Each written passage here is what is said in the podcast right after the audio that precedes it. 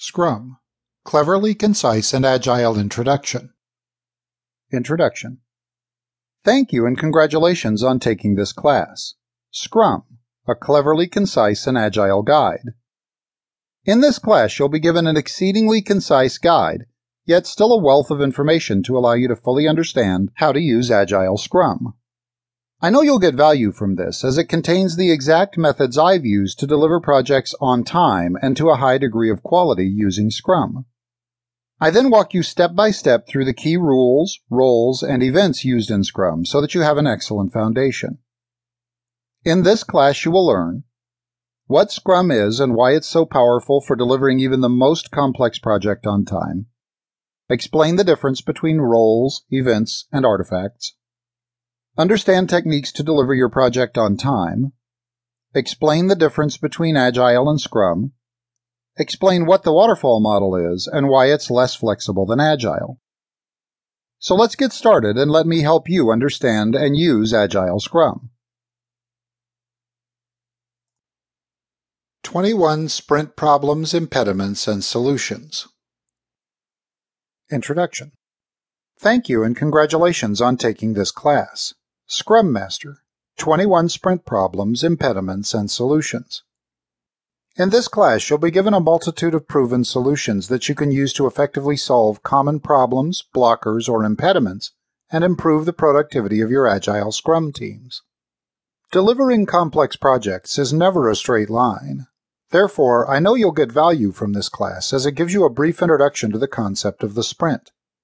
I then talk you one by one through each common and uncommon project problem and suggested solutions. Along the way, as usual, I'll give you plenty of examples and enlightening insight for how to remove obstacles and increase productivity within an Agile Scrum team.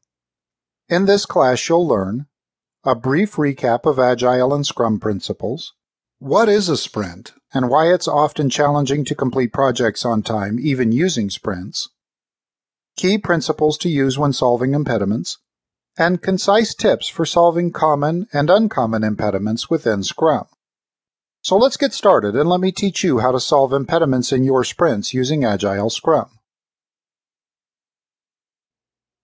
Before we can discuss the specific details about how to make the most use of Scrum, let's first understand what Agile Scrum is all about.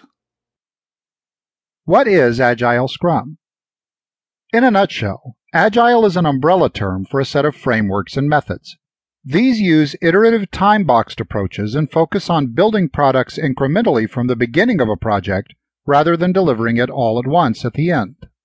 Agile basically encourages frequent inspection and adaptation, plus teamwork, accountability, and self organization. Moreover, the engineering behind Agile projects allows speedy delivery of first class products, and their business approach aligns development with company goals and customer needs.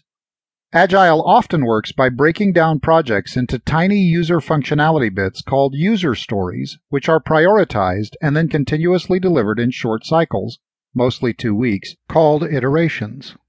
Scrum is an agile framework that traces back to early 90s, which provides a framework for managing complex product and software development with iterative and incremental processes. Scrum is a very popular framework for implementing agile project management. Although some people think that Agile and Scrum are the same thing, this is wrong. While there are many frameworks for implementing Agile, Scrum is the most outstanding owing to its specific concepts and practices categorized into roles time boxes, and artifacts. And although Scrum is an agile technique that can be used for any project, it's mainly used for developing different software. It's mostly suitable for projects with requirements that change and develop very fast. Agile methods, including Scrum, implement the Agile Manifesto of individuals and interactions above tools and processes, working software over comprehensive documentation, customer collaboration above contract negotiation, and responding to change over following a plan. Scrum Theory History repeats itself, unless you do something about it. Scrum is based on empirical process control theory. The idea is very simple, so don't let the name worry you.